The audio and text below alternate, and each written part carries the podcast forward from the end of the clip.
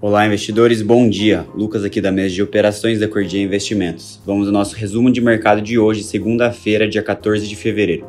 As bolsas no exterior iniciam a semana em baixa, com os investidores atentos aos sinais do aumento de juros nos Estados Unidos e em meio à aversão ao risco causada pela ameaça da invasão russa na Ucrânia.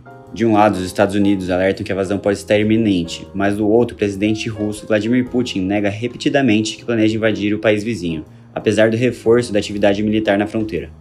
A agenda dessa segunda-feira está mais vazia de indicadores econômicos, mas temos o discurso da presidente do Banco Central Europeu, Christine Lagarde, no Parlamento Europeu às 1h15 da tarde, e a fala do presidente do Fed de São Luís, James Bullard, à CNBC às 10h30 da manhã. Vale lembrar que Bullard gerou uma volatilidade na semana passada ao dizer que apoia o aumento de um ponto percentual dos juros até o início de julho.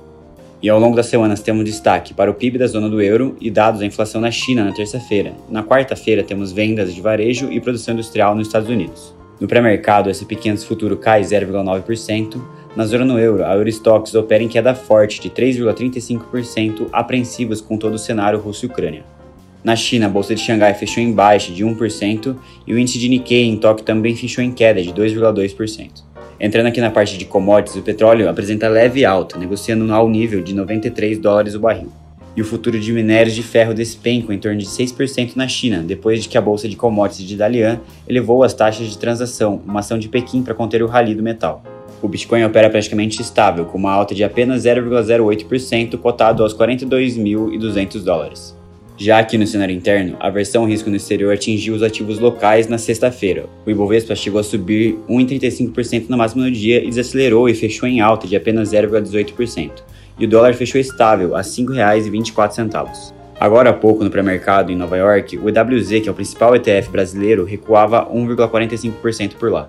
A agenda do dia e da semana é mais vazia no Brasil, com destaque hoje para o relatório Focus, com a expectativa dos economistas para indicadores como PIB, câmbio, inflação e juros. No noticiário corporativo, o Banco do Brasil, a Engie Brasil, Itaúsa, Raizen e São Martinho divulgam hoje os resultados após o fechamento.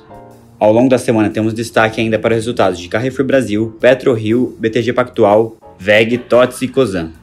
E para finalizar, na terça-feira acontece a sessão extraordinária no Tribunal de Contas da União, quando deve ser discutida a privatização da Eletrobras e a Notre Dame Intermédica e Rapvida informaram que foi consumada a combinação de negócios e as ações da Intermédica devem ser deixadas de ser negociadas na B3 a partir de hoje.